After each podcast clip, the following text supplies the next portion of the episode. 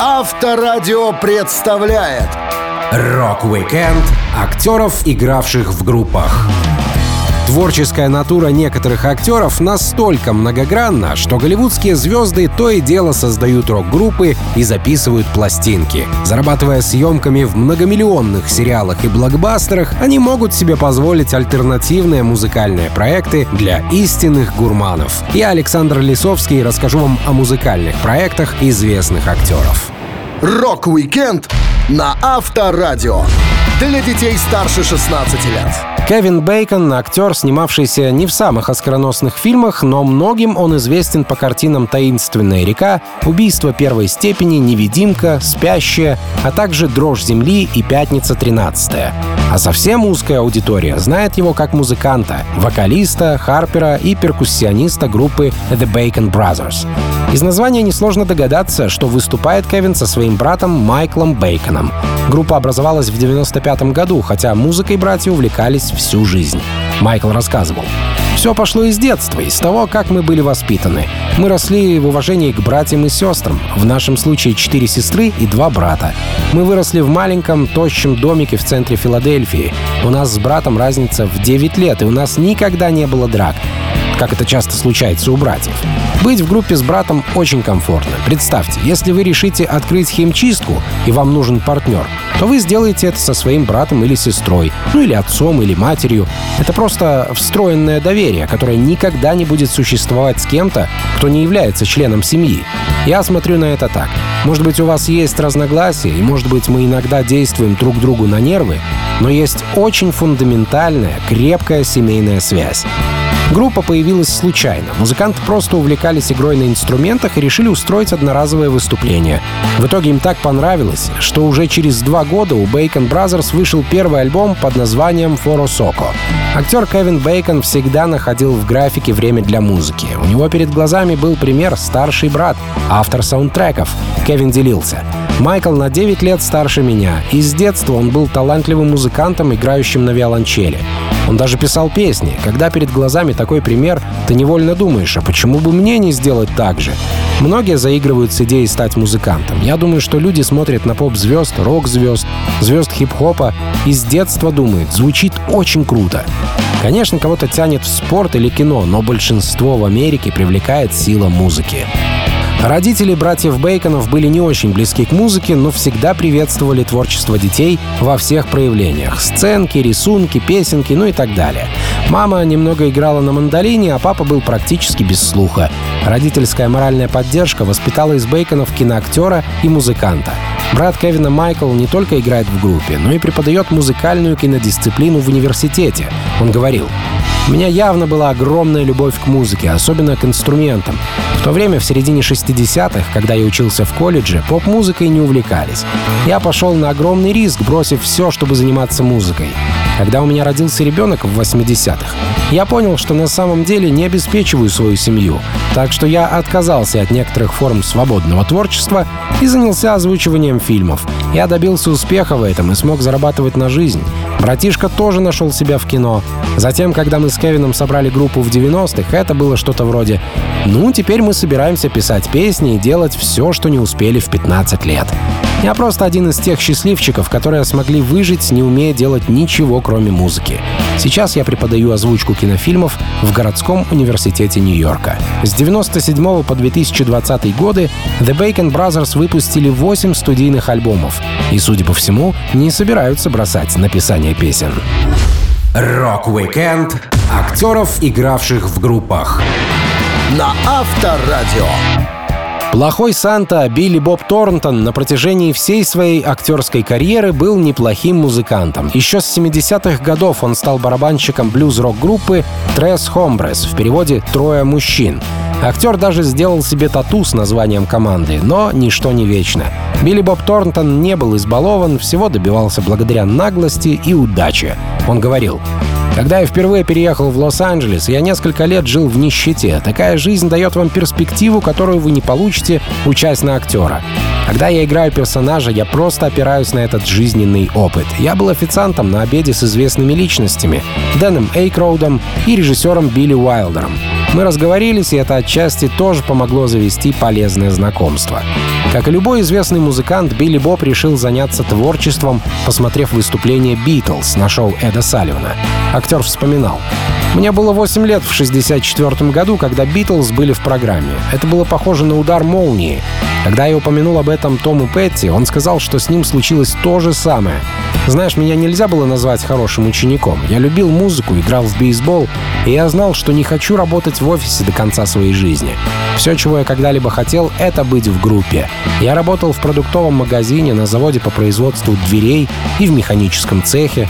У меня даже была работа в дорожном управлении Арканзаса. Я ненавидел каждую из этих профессий. Я слушал Animals, The Kings, Dave Clark Five, много групп британского вторжения.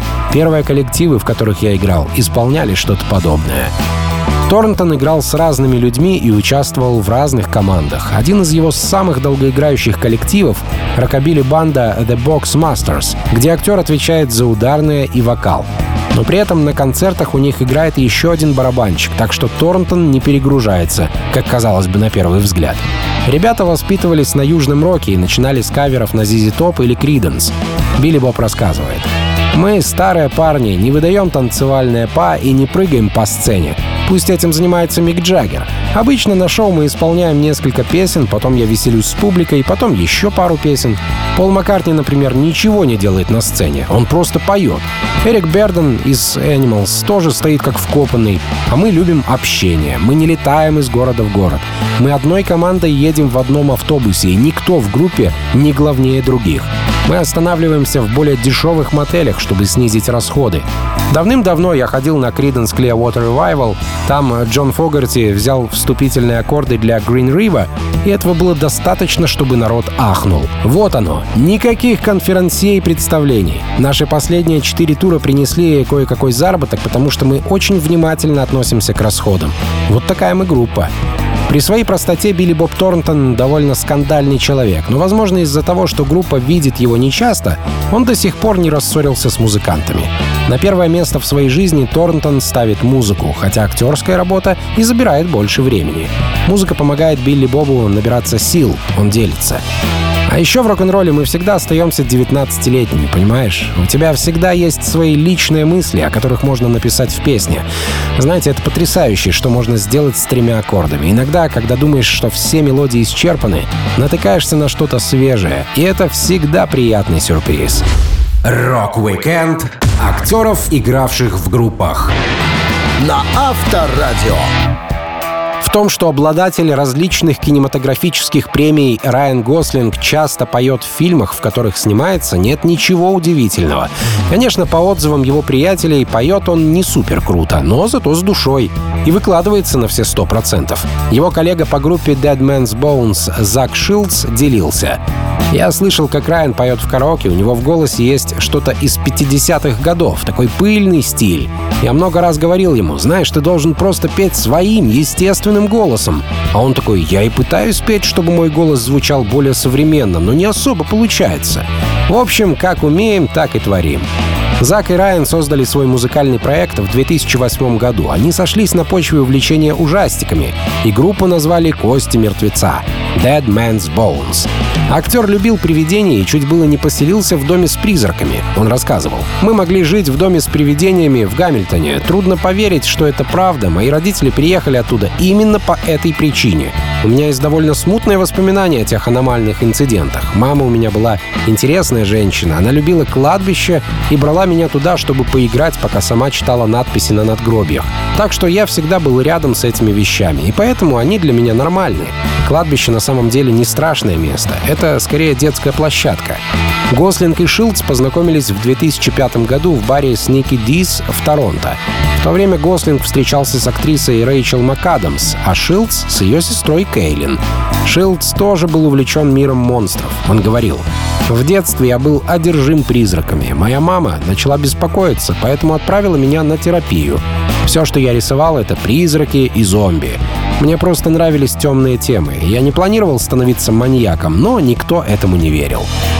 Сблизившись в любви к страшилкам, Гослинг и Шилдс решили написать жуткое песенно-танцевальное шоу с такими треками, как «Мое тело», «Зомби для тебя» и «Сердце оборотня».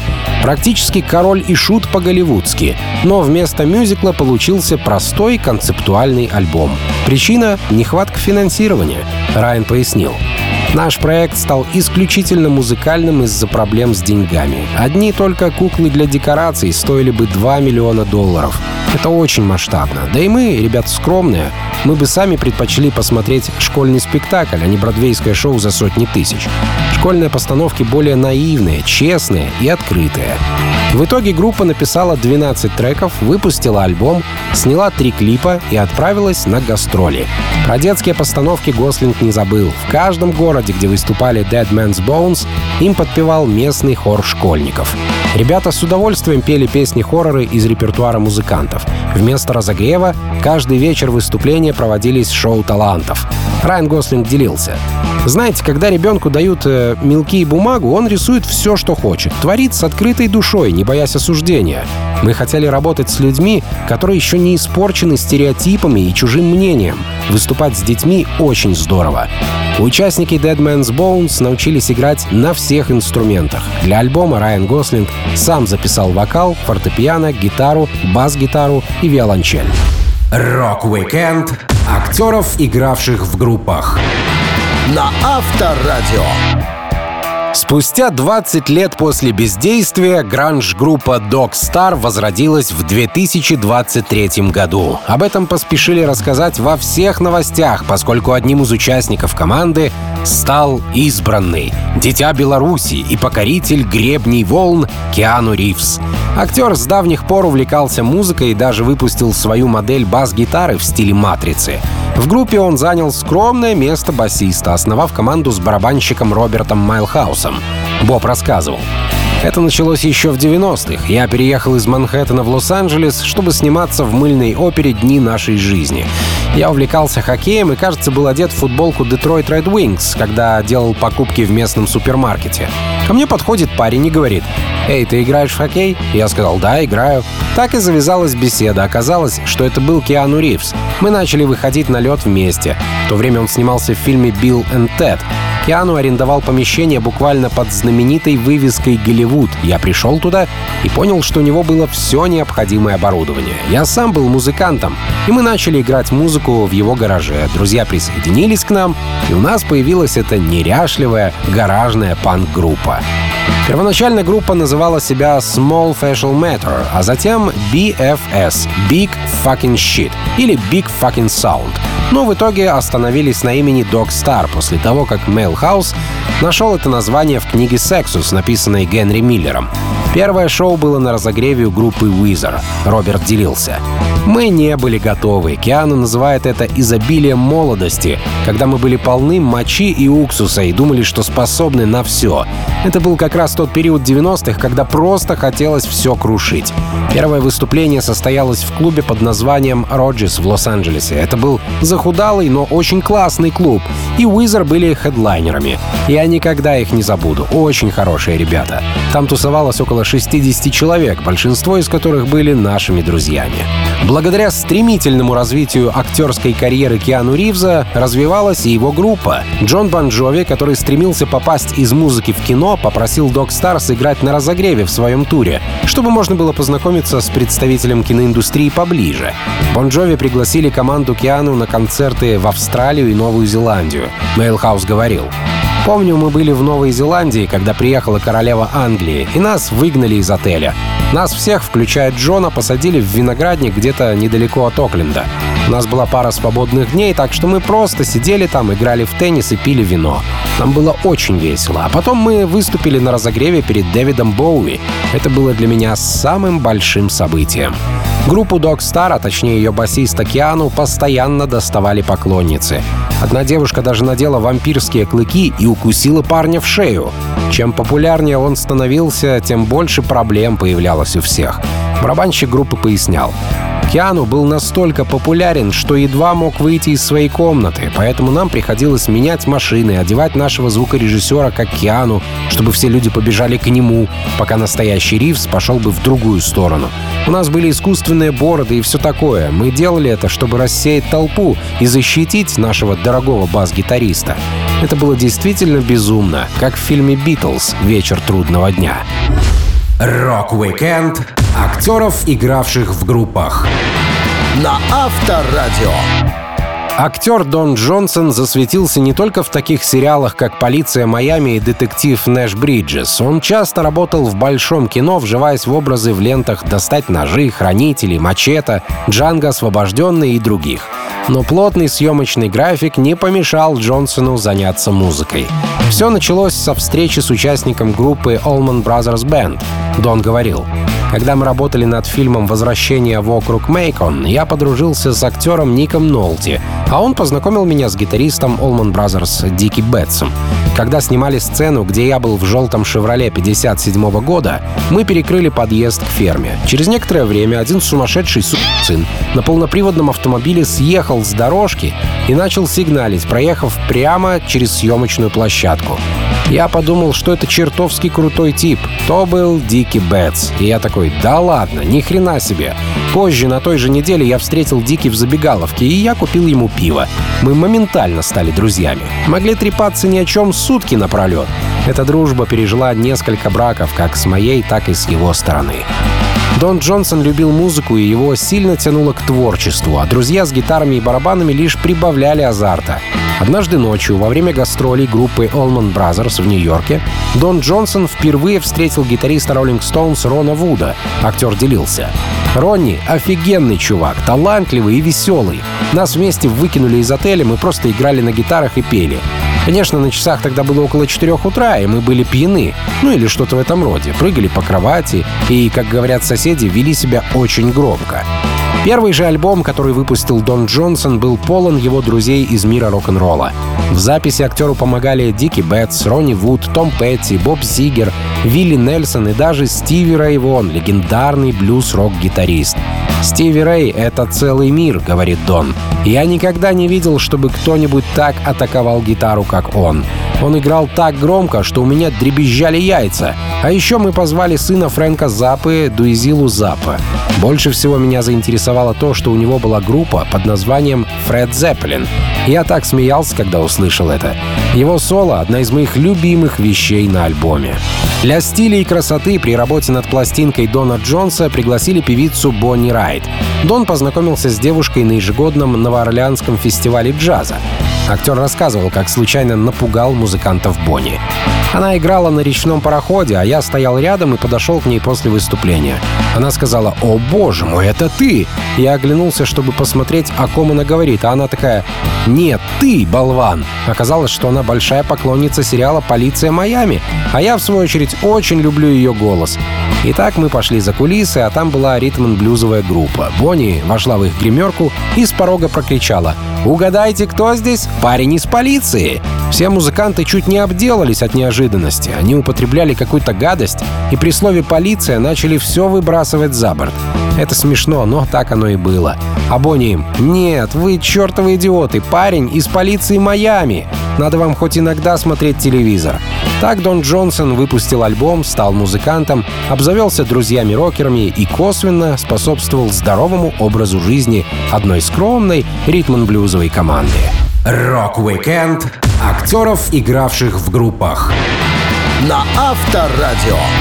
В некогда популярном сериале «Доктор Хаус» главный герой, роль которого исполняет Хью Лори, был замечен за клавишными инструментами, и, как оказалось, это стало настоящей отдушиной актера, которому сложно за диагнозами и стетоскопами скрывать свою любовь к музыке. Не только классическая школа фортепиано оказалась за плечами актера. Хью Лори был ударником в школьном оркестре. Он умеет играть на гитаре, губной гармонике и саксофоне. Но самым любимым жанром Лори стал блюз. Он рассказывал. Сначала я услышал блюз по радио. Это был первый удар током, словно молния, сошедшая с небес. Первой моей пластинкой стала пластинка Мадди Уотерса «Live at Mr. Kelly's». Наверное, Мадди Уотерс был моим пробным камнем. В те дни, когда я хотел быть гитаристом, а гитаристами хотели стать все мальчишки, я не планировал бегать по сцене. Мне нравилось быть сидячим гитаристом. Мади сидел на табурете, Биби Кинг сидит на стуле. Мне нравится эта сидячая работка. Думаю, такое отношение, вероятно, и привело меня к фортепиано, потому что это хороший инструмент для сидения. Каким бы блестящим ни был Мадди Уотерс, мое ухо было захвачено прекрасной игрой на фортепиано пианиста Отиса Спенна. Я включал его пластинки снова и снова, пытаясь услышать, что делал Отис, и просто учился играть то же самое. Это по-прежнему мое ежедневное хобби — подойти к пианино и попытаться понять, что делал Отис Спен. Некоторое время Хью Лори был клавишником рок-группы Band From TV, состоящей из актеров американских телесериалов, которая периодически давала благотворительные концерты. В 90-х годах он выступал вместе с ритм блюз группой Pooh White Trash, а потом с командой Copper Bottom Band, записав с ними пару альбомов. Но любовь к блюзу Лори продемонстрировал лишь в 2010 году, когда стало известно о записи его сольного материала под крылом компании Warner Music. Актер был звездой телевидения, но еще не очень понимал, станут ли его воспринимать всерьез как музыканта. Он делился. Я догадывался, что у меня получится, но не знал, как это работает. Когда люди покупают билет в театр, как я понимаю, на нем написано мое имя, и они, посмотрев телевизор, думают, ну что ж, во всяком случае, мы хоть увидим вживую этого парня из телека. Но покупая пластинку, вы никого не видите, вы не получаете визуальный эффект. Поэтому я был очень, очень удивлен, что люди пошли в магазины и купили мои альбомы, слушали мою музыку. Это какое-то особое чувство. Думаю, я был слишком застенчив, чтобы петь публично. Требуется определенный тип характера. В первый раз, когда звукозаписывающая компания спросила меня, не хочешь ли ты попробовать записать свою пластинку, моей первой реакцией было «нет, я недостоин, я не могу», ну и так далее. Но в итоге Лори принялся за сольную работу при поддержке серьезных людей в музыкальной индустрии. Он все еще довольно скромно относится к своему творчеству, утверждая, что если бы в его городе и существовал рейтинг пианистов, он не попал бы даже в первую сотню. И на обложке своего альбома Let Them Talk Лори поместил оправдательную надпись. Чтобы его не троллили высокие профессора в области блюза, он написал «Я не родился в Алабаме в 1890-х годах. Я никогда не ел овсяное хлопья, не собирал хлопок и не ездил в товарных вагонах. Я, белый англичанин из среднего класса, открыто посягающий на музыку и мифы американского юга. Если этого недостаточно, я еще и актер. Один из тех изнеженных дураков, которые не могут найти дорогу в аэропорту без посторонней помощи. Рок-викенд актеров, игравших в группах. На Авторадио. Звезда фильмов «Телохранитель», «Робин Гуд» и «Водный мир» Кевин Костнер помимо десятков кинолент имеет на своем счету несколько музыкальных альбомов. Он довольно серьезно относится к музыке и со своей группой играет кантри-рок, который нашел своих слушателей, несмотря на то, что запись и продажи — это не цель команды. Костнер с детства был окружен музыкой. Он рассказывал. Я вырос в церкви, которая была действительно большой частью нашей жизни. Моя мать, ее сестра и бабушка были сердцем и душой церковного хора. Бабушка играла на пианино, поэтому каждое воскресенье мы шли ее слушать. Как-то раз под Рождество я даже играл роль старца в пьесе. Мне было 6 или 7 лет, так что музыка всегда оставалась частью нашего дома, и я обучался классической игре на фортепиано. Группа актера отчасти носит его имя. Она называется Кевин Костнер and Modern West. В октябре 2007 года музыканты даже совершили успешное мировое турне, отыграли концерты в Стамбуле и Риме. А спустя какое-то время команда объехала практически все европейские столицы, включая Москву. Костнеру не хотелось давать свое имя группе, но так проголосовало большинство. Он говорил, мне до сих пор не по душе, когда на афише я читаю названия Кевин Костнер и Modern West. На самом деле все должно было быть намного проще. Modern West. Но коллектив настоял на том, чтобы было написано Кевин Костнер. Неважно, как долго я с этим боролся, неважно, какими способами я пытался их уговорить. Они сказали «нет, так будет лучше для нас», а что требует большинство, нужно выполнять. С 2008 по 2020 годы Кевин Костнер и Modern West выпустили пять альбомов. Тут актер тоже пошел на поводу своих коллег, поскольку сам он очень любит живые выступления и очень не любит студийные записи. Но команда сказала «надо». Кевин делился. Музыка — это концертное выступление. На самом деле я выступал во многих передвижных хорах еще до того, как стал актером, так что мне нравится этот момент. Мне нравится обмен между публикой и артистом. Мне нравится, что пока не поиграешь, никто не знает, чего ожидать. Я не собираюсь расхваливать свою музыку, участвуя в телешоу. Я готов просто много играть вживую. Группа хотела записать пластинку и смотрела на меня с очень грустными лицами. Можем ли мы сделать запись? Я такой, нет, я не хочу записываться. А они, ну пожалуйста. В конце концов, они мои друзья, и я сказал, хорошо, если вы действительно хотите сделать запись, ну давайте сделаем, но я все же считаю, что нам нужно просто играть на площадках. На одном из концертов, где выступал Кевин Костнер, однажды случилась трагедия. В 2009 году во время Open Air разразилась сильная гроза, в результате чего сцена и трибуны рухнули. В новостях сообщили об одном погибшем и 40 раненых. Костнер тут же провел акции в помощь семьям пострадавших. Ужин с актером продали за 41 тысячу долларов, а две гитары, одна из которых была подписана Костнером, ушли за 10 тысяч долларов каждая. Актер и музыкант старается быть ближе к людям, но понимает, что стоит соблюдать границы. Еще во времена до Инстаграма он говорил, что касается связи с моими поклонниками, я не пытаюсь вести Твиттер. Теперь у нас есть Facebook и MySpace, и я стараюсь сделать свою жизнь максимально доступной, но ни с кем не переписываюсь.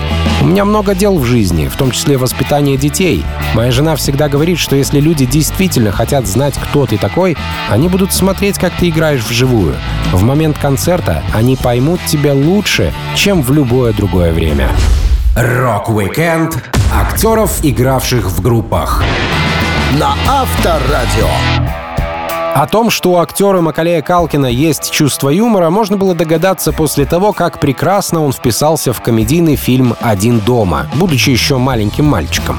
Но на этом парень не остановился, и помимо актерской карьеры, было время, когда Калкин с приятелями сколотил кавер-группу.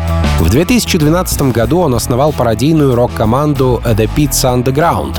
Музыканты исполняли репертуар The Velvet Underground, переделывая все тексты песен под тему фастфуда и пиццы. Парень рассказывал.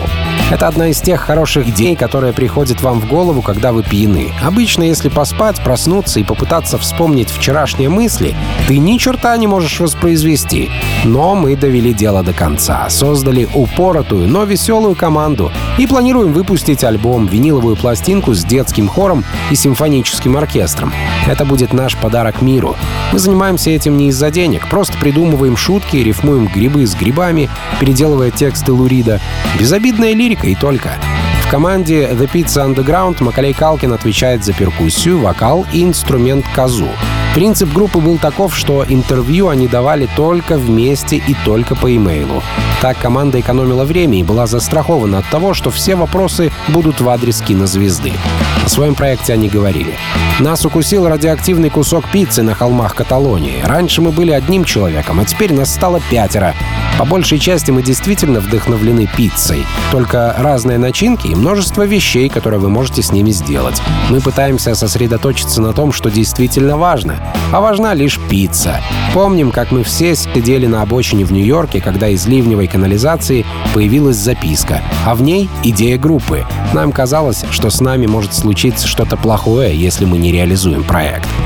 В таких ответах сложно различить правду и ложь, но, судя по всему, The Pizza Underground просто прикалывались над журналистами. В группе Дина Волмер играет на коробке из-под пиццы, отмечая «Мы шуточная банда и считаем, что шутки — это окна в правду. Они словно оставляют после себя остатки правды, как пицца может оставлять отпечаток из жира». Ответственная за такой инструмент, как глокеншпиль, Фиби Кройц добавляет мы рассматриваем это скорее как возвращение текстов к теме пиццы и предполагаем, что Velvets изначально писали о пицце, но их заставили сделать песни более сексуальными по меркам того времени. Так что наша миссия — вернуть все как было. В мае 2014 года во время выступления в клубе City в Ноттингеме шоу группы Калкина было освистано, пока актер исполнял соло, зрители бросали на сцену банки с пивом, из-за чего группа свернулась спустя 15 минут после выхода. Калкин спросил, «Зачем вы бросаете пивко? Передайте сюда аккуратно, я лучше его выпью». Дальнейшие концерты были отменены, а вскоре и сама группа прекратила существование. Макалей сказал, Честно говоря, я немного устал от всего этого. Я легкомысленно отношусь ко всему, чем занимаюсь. Справедливости ради отмечу, что 4 года — это шокирующий долгий срок для группы, играющей всего одну ноту. Pizza Underground так и не записала обещанный альбом с хором и оркестром, отделавшись слабоватым демо, сделанным у Калкина дома. Посмотреть их выступление можно в плохом качестве, и самым интересным считается соло Калкина на казу в треке «Take a Bite of the Wild Slice». Отсылка к треку Лу Рида «Walk on the Wild Side». Рок-викенд актеров, игравших в группах. На Авторадио. О том, что Джонни Депп считает себя больше музыкантом, чем актером, можно было узнать в разных выпусках рок-уикенда. Больше всего разговоров о его гитарных подвигах посвящено группе Hollywood Vampires, где он с гитаристом Aerosmith Джо Перри и Элисом Купером выступает под именем некогда известной группы рок-алкоголиков. Но что касается становления Деппа как музыканта, об этом не часто рассказывает пресса. Джонни помешался на музыке с 12 лет. В подростковом возрасте он выступал в группе The Kids, а также в составе Rock City Angels, которые позже подписали контракт с Guffin Records. Актер и музыкант вспоминал свое становление. Первыми гитаристами для меня были Кит Ричардс, Джефф Бек, Джимми Пейдж и Джо Перри. Что-то в них было, какая-то мистика. Помню, в 12 лет я сидел на заднем сидении, и мы ехали по какому-то главному бульвару в маленьком городке, где мы жили. И на стоянке продуктового магазина шел местный концерт. Мы застряли на светофоре, рядом играл целый мини-оркестр. Я помню название группы — Rockland Channel. Они меня реально впечатлили. Они пели Dream On группы Aerosmith, и я подумал, черт возьми, это звучит очень хорошо. И как чертовски круто просто взять гитару и просто ворваться в шоу. Так что я уговорил маму купить маленькую дерьмовую гитару Дека за 25 баксов и какой-то маленький синий усилитель плаш, который звучал как хлам. В магазине мне удалось стащить книгу аккордов э, Мэла Б с черно-белыми картинками, и я приступил к изучению техники игры на гитаре. В большей степени Депп самоучка, но в школьное время у него были музыкальные классы, так что не обошлось без помощи преподавателей. Хотя до выпускного будущий Эдвард Руки-ножницы и пират Джек Воробей не доучился. Он предпочел стать взрослым бродягой. Депп делился. В школе у меня был урок игры на гитаре. Мне было лет 15, когда я бросил учебу. Это что-то вроде «теперь я должен быть, черт возьми, взрослым». Какая-то часть меня собиралась просто вступить в морскую пехоту, но я начал играть в клубах и с 13 лет снимался для рекламных роликов. Пару лет я играл в группах с пацанами по всему восточному побережью. Я нашел способ сбежать от всех этих кошмарных домашних бытовых вещей, понимаете? Я жил в довольно радикальной, довольно непредсказуемой семье. Никогда не знал, чем прилетит мне по голове от мамы. Пепельницей или ботинком. Уйти от этого было приятно. Потихоньку актерская карьера Деппа начала развиваться, а с музыкой он топтался на месте. Конечно, впоследствии одно помогло другому. Депп поработал с крутыми представителями панк и рок-сцены. Он играл на пластинку Oasis, записывался с Шейном МакГоуэном, ну и, конечно, присоединился к голливудским вампирам Элиса Купера. Он уточнял. Я всегда что-то писал. Раньше я не думал, что мои слова подходят к музыке. Я просто чертовски ненавидел идею писать песни о любви. Или, по крайней мере, песни, которые, знаете ли, вызывают у слушателя сочувствие. Я жил в более суровых условиях. Все, чего я ждал, — это воссоединение группы. Так что я просто продолжал сниматься в этих чертовых фильмах, а группа все не собиралась и не собиралась. Мне очень повезло участвовать в крутых шоу. Когда мне было 17 лет, я выступал на разогреве у Иги, потом у Рамоунс. Вы знаете, мы были скромной, но гордой группой, что-то вроде большой рыбы в маленьком пруду. Сейчас Депп, как и прежде, считает себя в первую очередь гитаристом, а потом уже актером. И его вклад то и дело слышен в песнях разных групп, как, например, слайд-гитара на пластинке Oasis «Be Here Now». Рок-викенд актеров, игравших в группах. На Авторадио. Суровый гладиатор тоже может быть тонкой творческой личностью, нуждающейся в самовыражении с помощью музыки. Известный актер Рассел Кроу с юных лет пел в различных группах, играл на гитаре и сочинял песни. Впервые он вступил в студию звукозаписи в свои 20 лет под псевдонимом Расс Ле Рок и записал песню под названием «Я хочу быть как Марлон Брандо». Кроу рассказывал о музыкальной карьере. Ох, ребят, моя первая пластинка вышла в 81 году. Хотя, стоп, нет, вышла она в 82-м. Слабо помню даты. Я был еще подростком. Мои выступления проходили под этим дурацким прозвищем. Помню некоторые свои первые группы. Сначала Profile, позже Pseudonymous, позже я был в группе под названием Roman Antics, а затем в течение 20 с лишним лет я играл в группе 30 от Food Grants. Но это еще не все. После распада этой команды в 2003 году я участвовал в команде The Ordinary Fear of God. Я работаю с товарищем по имени Алан Дойл над написанием песен с 2004 года. Наш текущий проект называется IGP — Indoor Garden Party. Мы встретились в Новой Финляндии, откуда родом Алан. Там устраивают квартирники, посиделки на кухне с гитарой. И это невероятный культурный опыт. Кто-то приносит инструмент, и его передают по комнате из рук в руки, как эстафетную палочку. И у каждого человека есть своя песня. Если уж быть точным, то первоначально группа Рассела Кроу носила имя Roman Antics, а уже после реформирования стала называться 30 от Foot of Grants. После своего дебютного EP 95 года The Photograph Kills музыканты записали три полноформатных альбома Gaslight 98 года, Busted Life of Clarity 2001 и Other Ways of Speaking 2003 года. Впечатляет, что в этот период Кроу нехило продвинул свою актерскую карьеру, снявшись в фильмах «Секреты Лос-Анджелеса» 97-го, «Инсайдер» 99-го и, конечно же, в «Гладиаторе» 2000 года, после чего он получил премию «Оскар» за лучшую мужскую роль. Некоторые ругали Рассела Кроу, якобы он пытается усидеть на двух стульях, стать и кино, и музыкальной звездой, но актер не обращал на это внимания. Он делился. Когда я стал знаменитым чуваком благодаря актерскому мастерству, критики говорили «Оставайся в своей теме, не распыляйся», ну и все такое. Но я играл в группах столько, сколько себя помню. Это было и до, и во время кино. Я до сих пор играю. Некоторые люди говорят «О, ты еще один актер, который пытается создавать музыку». Это чушь собачья. Я занимался музыкой с детства. Реальность такова, что музыка всегда была для меня очень важна.